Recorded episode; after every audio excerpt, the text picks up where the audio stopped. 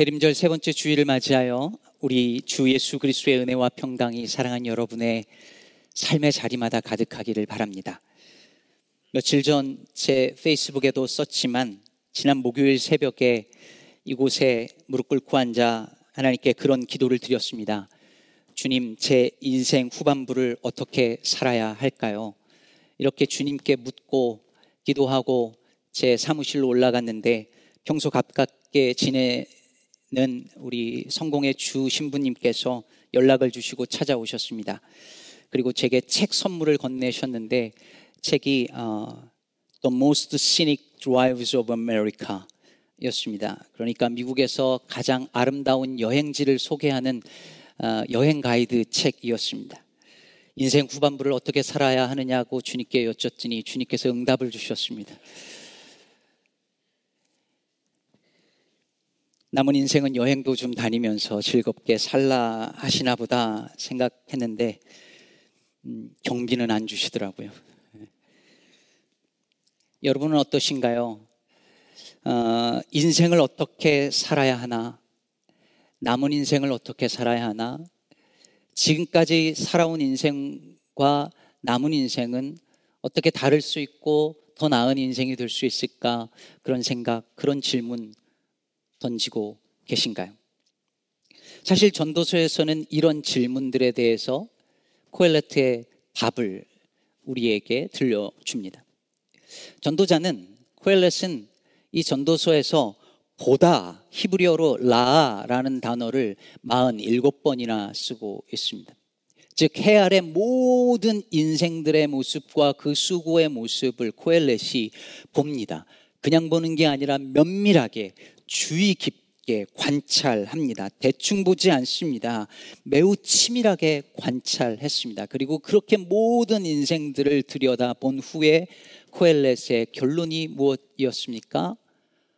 헛되고 헛되며 헛되고 헛되니 모든 것이 헛되도다.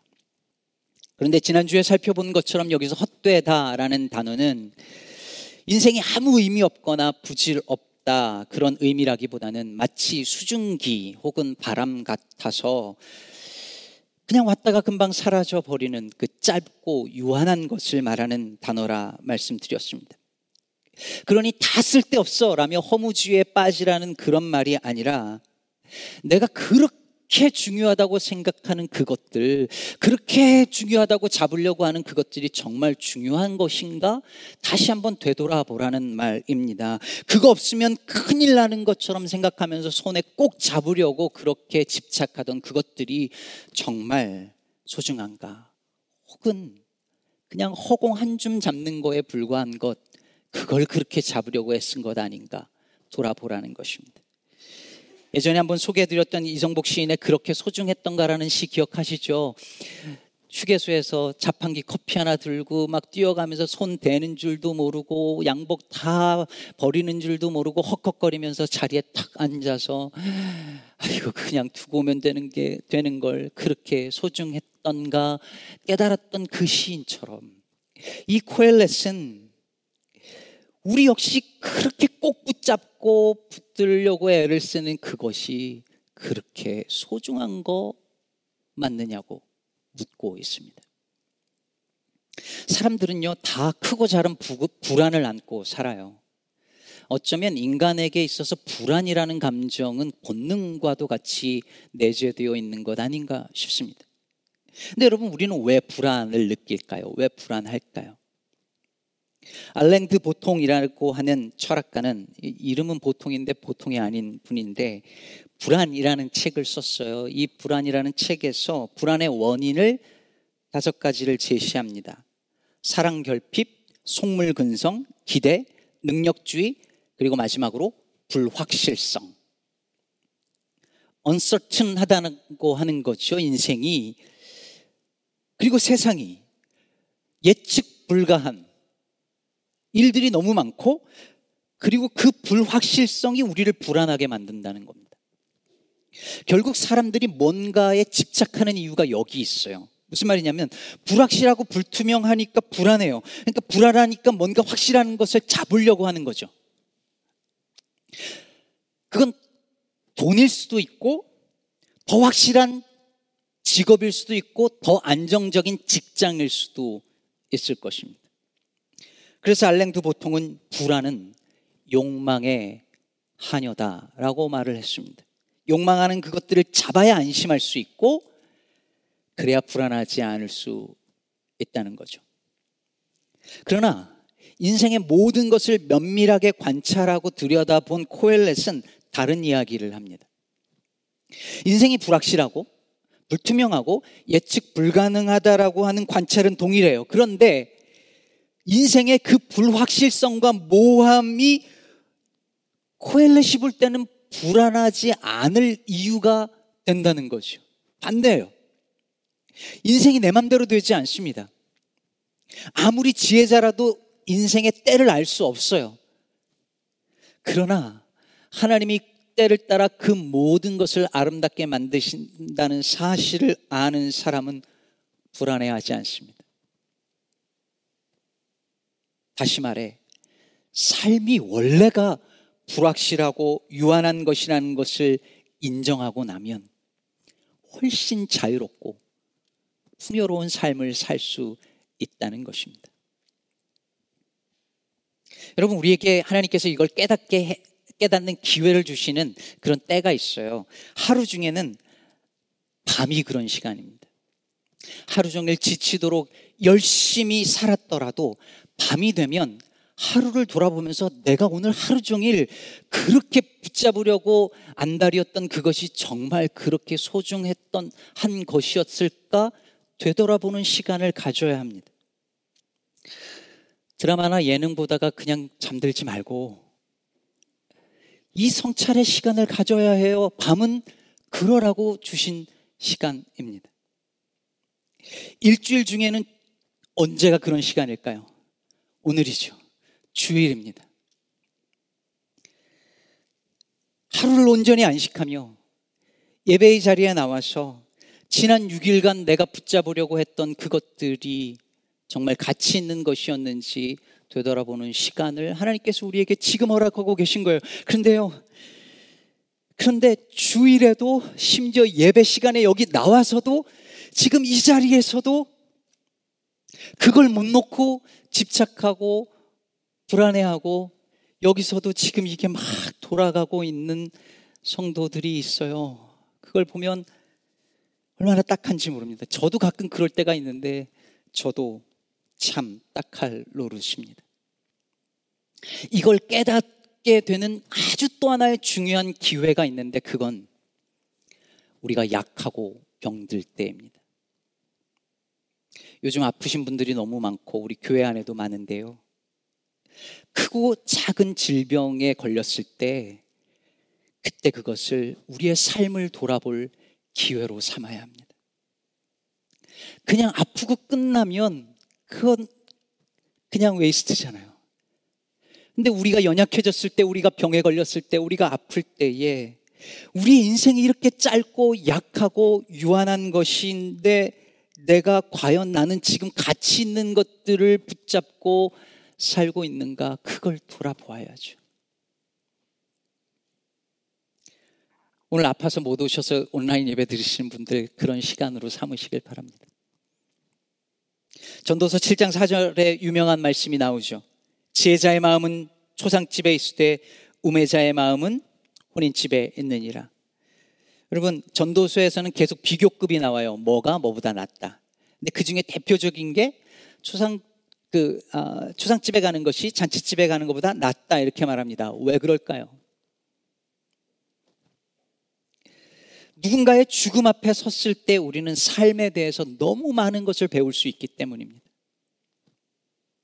우리가 집착하던 그것들이 죽음이라는 현실 앞에 딱 서면 죽음이라는 현실 앞에 내가 그동안 집착해왔던 것들을 가지고 거기 앞에 서기만 해도 그게 아무것도 아니었구나라는 것을 우리는 깨달을 수 있습니다. 그래서요, 저는 장례식이 있으면 고인의 사돈의 팔촌의 친구의 친구의 친구의 친구라도 가야 된다고 생각합니다.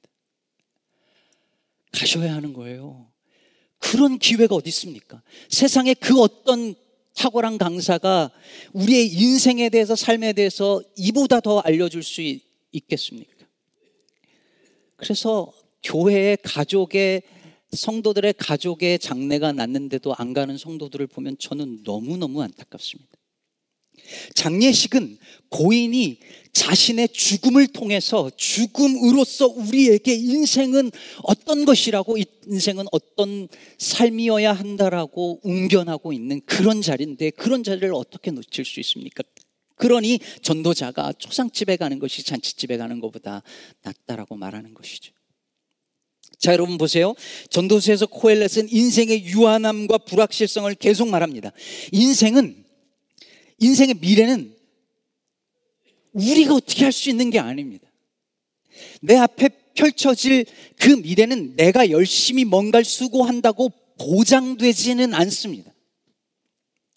그러니 a better life, 더 나은 삶은 적이 있어서 내가 지금 여기서 이 순간을 희생하고 포기해서 열심히 살면 적이 있는 저 better life가 내 것이 되는 것이 아니라고 전도자는 말하고 있습니다.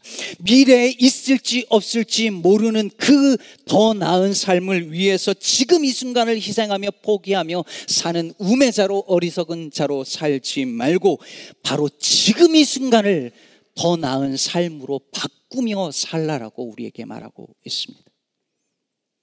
사장 6절이 말하는 바가 바로 그것입니다. 두 손에 가득하고 수고하며 바람을 잡는 것보다 한 손에만 가득하고 평온함이 더 나으니라. 어리석은 사람은 이 두 손에 다 잡으려고 열심히 일을 하고 수고하고 땀을 흘리지만 그건 바람을 잡는 것과 같고 그러니 그렇기 때문에 한 손은 놓고 내어주고 한 손은 잡고 평온함을 누리는 것이 훨씬 나은 삶이다라는 거죠. 여러분, 전도자는요, 무소유를 말하지 않습니다. 코엘렛은 법정 스님이 아니에요. 다 내어주고 무소유로 살라고 말하는 게 지금 아니에요. 소유를 인정합니다. 그러나 두 손으로 다 부여잡으려 하지 말고 한 손만 잡고도 한 손에 든 것으로 만족하며 내어주며 사는 것이 더 지금 누릴 수 있는 더 나은 삶이라 말합니다. 사랑하는 여러분, 코엘렛은 오늘 본문에서 우리에게 저 미래가 아니라 지금 이 순간 더 나은 삶을 살 수 있는 매우 중요한 원리 하나를 가르쳐 주는데 그것은 함께 더불어 사는 삶입니다. 8절을 보면 어떤 사람은 아들도 없고 형제도 없이 홀로 있으나 그의 모든 수고에는 끝이 없도다 라고 합니다. 여기서 아들도 없고 형제도 없다는 말은 결혼을 안 한 사람이나 혹은 자식이 없는 사람을 말하는 게 아니고 온통 자기 일에만 빠져 있는 사람을 가리킵니다. 그의 수고에는 끝이 없다 그랬잖아요. 끝이 없다 이 말은 이 말은 그의 노동에는 마지막이 없다 이런 뜻이에요. 계속 일하는 거예요. 마지막이 없어요. 보이지도 않을 뿐만 아니라 만족도 못해요. 끊임없이 일해요. 일에 중독이에요. 그런데 그렇게 주변을 돌아보지 않고 계속 일하면서 열심히 살다가 어느 날 돌아보니 주변에 아무도 없어요. 아무도 없는 거예요, 주변에. 그래서 이렇게 말하는 거예요. 8절 후반부 보면 내가 누구를 위하여는 이같이 수고하고 나를 위하여는 행복을 누리지 못하게 하는가. 정말 최선을 다해 살았는데 이민 와서 정말 열심히 살았는데 어느 날 돌아보니 누구를 위하여 일한 건지 알 수 없고 주변을 돌아보니 가족도 형제도 친구도 아무도 없어진 그 상태가 된 거죠. 코엘렛은 이런 사람에 대해서 8절 끝부분에 이렇게 평가합니다. 이것도 헛되어 불행한 노고로다. 여러분 여기서 불행하다라고 하는 이 단어 히브리어 단어는 악하다라는 뜻도 가진 단어예요. 그러니 일만 하다가 평생 그렇게 일만 하다가 홀로 남은 이 삶이 단순히 불행한 삶일 뿐만 아니라 악할 수도 있다는 거예요. 전도자는 그래서 더 나은 삶이 있다고 말해요. 구절을 보면 두 사람이 한 사람보다 나음은 그들이 수고함으로 좋은 상을 얻을 것입니다. 더불어 사는 것이 혼자 사는 것보다 더 나은 삶이랍니다. 그 이유를 세 가지를 10절에서 12절에서 이렇게 설명해요. 첫째는 넘어질 때, 즉 인생에 어려움이 있을 때 나의 벗이 나를 일으켜 줄 수 있기 때문이고, 둘째는 11절에 이 쓸쓸하고 차가운 세상에서 서로 온기를 건네며 따뜻하게 살 수 있도록 해주기 때문이며 셋째는 12절에서 나 혼자는 약하지만 함께라면 더 강해질 수 있기 때문입니다. 여러분 생각해 보세요. 인생의 마지막에 내 인생을 평가하는 기준은 내 손에 얼마나 많은 것이 있느냐가 아니라 내 곁에 누가 있는가. 내 곁에 어떤 사람이 있는가일 것입니다. 손에 가진 것은 많은데 곁에 아무도 없는 인생이라면 그보다 더 불행한 인생이 어디 있겠습니까? 그러니 가진 것이 두 손에 가득할, 가득할 만큼 충분하다면 한 손에 있는 것을 기꺼이 누군가에게 내어주고 나누어 주며 사는 것이 훨씬 더 나은 삶인 것입니다. 아까 설교 서두에서 제가 인생 후반을 어떻게 살아야겠습니까? 주님께 묻고 여행 가이드 책 선물을 받았다고 농담처럼 말했는데요. 제가 어, 며칠 그날 일을 생각을 해보니까 제가 기도 응답을 받은 게 맞더라고요. 말 그대로 여행하면서 살라는 게 응답이라는 말은 아닙니다. 뭐 어떻게 그러겠어요. 뭐 장로님들이 보내줘야 가지 뭐. 근데 기도 응답이라는 생각이 들은 이유가 있어요. 사실 그 신부님이 저한테 선물을 준 이유는 날짜상으로 오늘이 제가 목사 안수 받은 지 11년이 되는 날이기 때문입니다. 그래서 그 신부님이 저한테 11주년 아, 축하한다고 선물을 주신 거예요. 그 선물을 받고 전도서를 묵상하고 설교를 준비하면서 가만히 제 삶을 들여다보았습니다.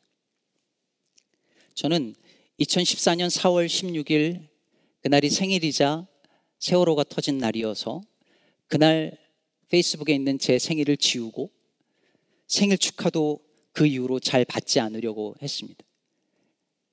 어떻게 축하를 받아요, 그런 날. 그래서 제 아내가 사람들을 불러서 생일 축하하려고 해도 가능하면 하지 말라고 했습니다. 작년 오늘은 제가 목사가 된 지, 안수받은 지 10주년이 되는 나름 의미 있는 날이었습니다. 그런데 그냥 넘어갔습니다. 제 삶을 이번에 선물을 받고 돌아다 보니 빠진 것이 보였습니다.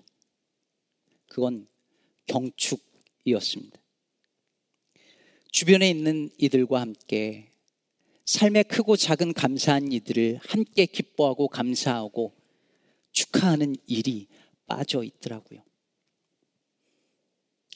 앞으로 어떻게 살아야 합니까? 라는 질문에 대해 제가 이번에 받은 응답은 삶의 크고 작은 일들을 내가 사랑하는 사람들과 더불어 함께 축하하고 셀러브레이트하고 경축하며 살라는 것이었습니다. 누군가 울때 다가가 함께 울고 누군가 즐거워할 때 함께 즐거워하는 삶을 살라는 말씀이었습니다. 그게 혼자 위대한 일을 성취하는 것보다 더 나은 삶이기 때문입니다. 팬데믹 3년을 지나면서 소위 사회적 거리 두기와 함께 사람들은 정서적 거리도 신뢰적 관계도 깨지고 멀어졌습니다. 사회적으로 고립되어지는 사람들도 많아 졌습니다. 이런 현상은 교회에도 큰 영향을 끼쳤습니다. 온라인 예배 혹은 대, 비대면 예배가 이제 new normal이 되면서 교인들은 이제 서로 아무런 관계를 맺지 않고도 예배를 드릴 수 있는 새로운 일상에 점점 익숙해져 갔습니다. 마스크를 쓴 덕분에 현장에 나와서도 누가 누군지 얼굴 봐도 알 수도 없고 그런 상태로 그냥 예배드리고 헤어지곤 했습니다. 교회 나왔는데 분명히 같은 교회 성도인데 이름도 모르고 얼굴도 모르고 말도 한 번도 섞어보지 않은 채 같은 교회 교인이라고 말하는 이런 옛날 같으면 상상할 수도 없고 말도 안 되는 이런 괴상한 일들이 지금 교회마다 그리고 우리 교회 안에서도 일어나고 있습니다. 최근 김찬호 교수가 참 좋은 책을 썼는데요. 대면, 비대면, 외면이라는 책을 썼는데 이 책에서 말합니다. 대면의 반대말은 비대면이 아니라 외면이다. 대면과 비대면의 이분법만으로는 오늘날의 이 현상의 본질을 파악할 수 없다는 것이죠. 대면이냐 비대면이냐가 아니라 우리의 시선이 우리의 마음이 서로를 향하여서 가고 있는가 아니면 외면하고 있는가 그것이 문제라는 말입니다. 이 책을 읽다가요 제가 요즘 말로 우픈 이야기를 들었습니다. 요즘에 어머니 날 낳으시고 유튜브 날 키우셨네 이런 말이 있답니다. 애들이 걸음마도 떼기 전에 스마트폰으로 유튜브를 보면서 크는 거예요. 뭐 이제 다 키워놓고 편해지니까 하는 얘기지만 엄마 아빠들 힘든 건 아는데 요즘엔 그게 아이들이 그렇게 해서 커가잖아요. 이 책의 어린아이의 스마트폰 사용, 과도한 사용이 얼마나 해악을 주는가 이 인지 능력과 모든 면에서 이걸 설명하면서 제가 가슴이 철렁한데 특히 얼굴 대신 화면만 보고 자란 아이들이 타인에 대한 감수성을 키울 수가 없다는 거예요. 요즘 아이들이 눈과 눈을 마주치지 못하는 아이들이 많은 것도 그 영향이기도 하다는 거죠. 여러분, 이게 일상이 된 세상 속에서 교회는 앞으로 어떤 모습이어야 할까요? 어떻게 해서든지 서로 연결되고 서로 연대하고 더불어 사는 삶의 가치를 알고 누리는 공동체가 되어야 할 것입니다. 대면이든 비대면이든 서로 외면하지 말고 서로를 마음으로 바라보면서 함께 웃고 우는 돌봄의 공동체가 되기를 바랍니다. 삶의 크고 작은 일들을요, 함께 축하하고 기뻐하고 경축해 줄 수 있는 그런 공동체 되었으면 좋겠어요. 여러분, 내 삶에 그런 일들이 있으면 여러분 초대하시고 함께 기뻐하세요. 아, 나 이번에 감기 다 났어. 우리 파티하자. 나 이번에 목표로 한 그 10파운드 빠졌어. 우리 밥 먹으러 가자. 이렇게 하면서 식탁으로 밥상으로 서로를 초대하고 함께 축하해주고 그렇게 삶의 작은 일들을 함께 더불어 기뻐할 수 있는 그런 공동체 되었으면 정말 좋겠습니다. 이른 예배 때는 아멘도 나오는데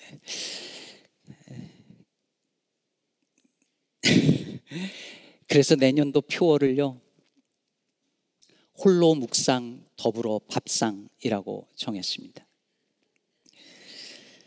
저는 우리 교회가요 묵상 공동체 그리고 밥상 공동체가 되었으면 좋겠습니다. 나중에 더 이야기를 나눌 기회가 있겠지만 매일 하나님과 홀로 독대해서 말씀을 묵상하고 성도들과 이웃들과 더불어 밥상을 나누는 그런 일상이 우리 가운데 만들어진다면 우리의 삶은 비록 인생이 유한하고 불확실하다 할지라도 훨씬 더 풍요로워지리라 저는 굳게 믿습니다. 말씀을 맺겠습니다. 정현종 시인의 비스듬이라는 시 기억하시죠? 생명은 그래요. 어디 기대지 않으면 살아갈 수 있나요? 공기에 기대고 서 있는 나무들 좀 보세요. 우리는 기대는 데가 많은데 기대는 게 맑기도 하고 흐리기도 하니 우리 또한 맑기도 흐리기도 하지요. 비스듬히 다른 비스듬히를 바치고 있는 이여. 세상의 모든 것이 서로를 바치고 기대고 있다고 시인은 말합니다. 비스듬히 다른 비스듬히를 바치고 있는 이 모습에서 사람 인자가 보이잖아요. 두 사람이 한 사람보다 낫다는 전도자의 말이 이 말 아닐까요? 혼자 비스듬히 서 있으면 쓰러질 수밖에 없는 인생이지만 다른 비스듬히와 서로 기댄다면 이 불확실한 인생도 조금 더 든든하게 살아갈 수 있을 것입니다. 대림절입니다. 우린 뭘 기다릴까요? 서로가 서로를 밀쳐내지 않고 외면하지 않고 한 밥상에 서로 다른 사람들이 모여서 서로를 격려하고 하나님이 주신 은혜를 함께 기뻐할 수 있는 그 하나님의 나라를 우리는 기다립니다. 사랑하는 성도 여러분, 주께서 우리 곁에 이미 그러한 믿음의 형제 자매들 선물을 우리에게 두셨습니다. 그러니 내 곁에 있는 사람들을 소중한 선물로 여기고 함께 삶을 경축하며 혼자가 아니라 더불어 더 나은 삶을 미래가 아니라 지금 여기서부터 만들어 나가는 가꾸어 나가는 일구어 나가는 저와 여러분 되기를 주님의 이름으로 축복합니다.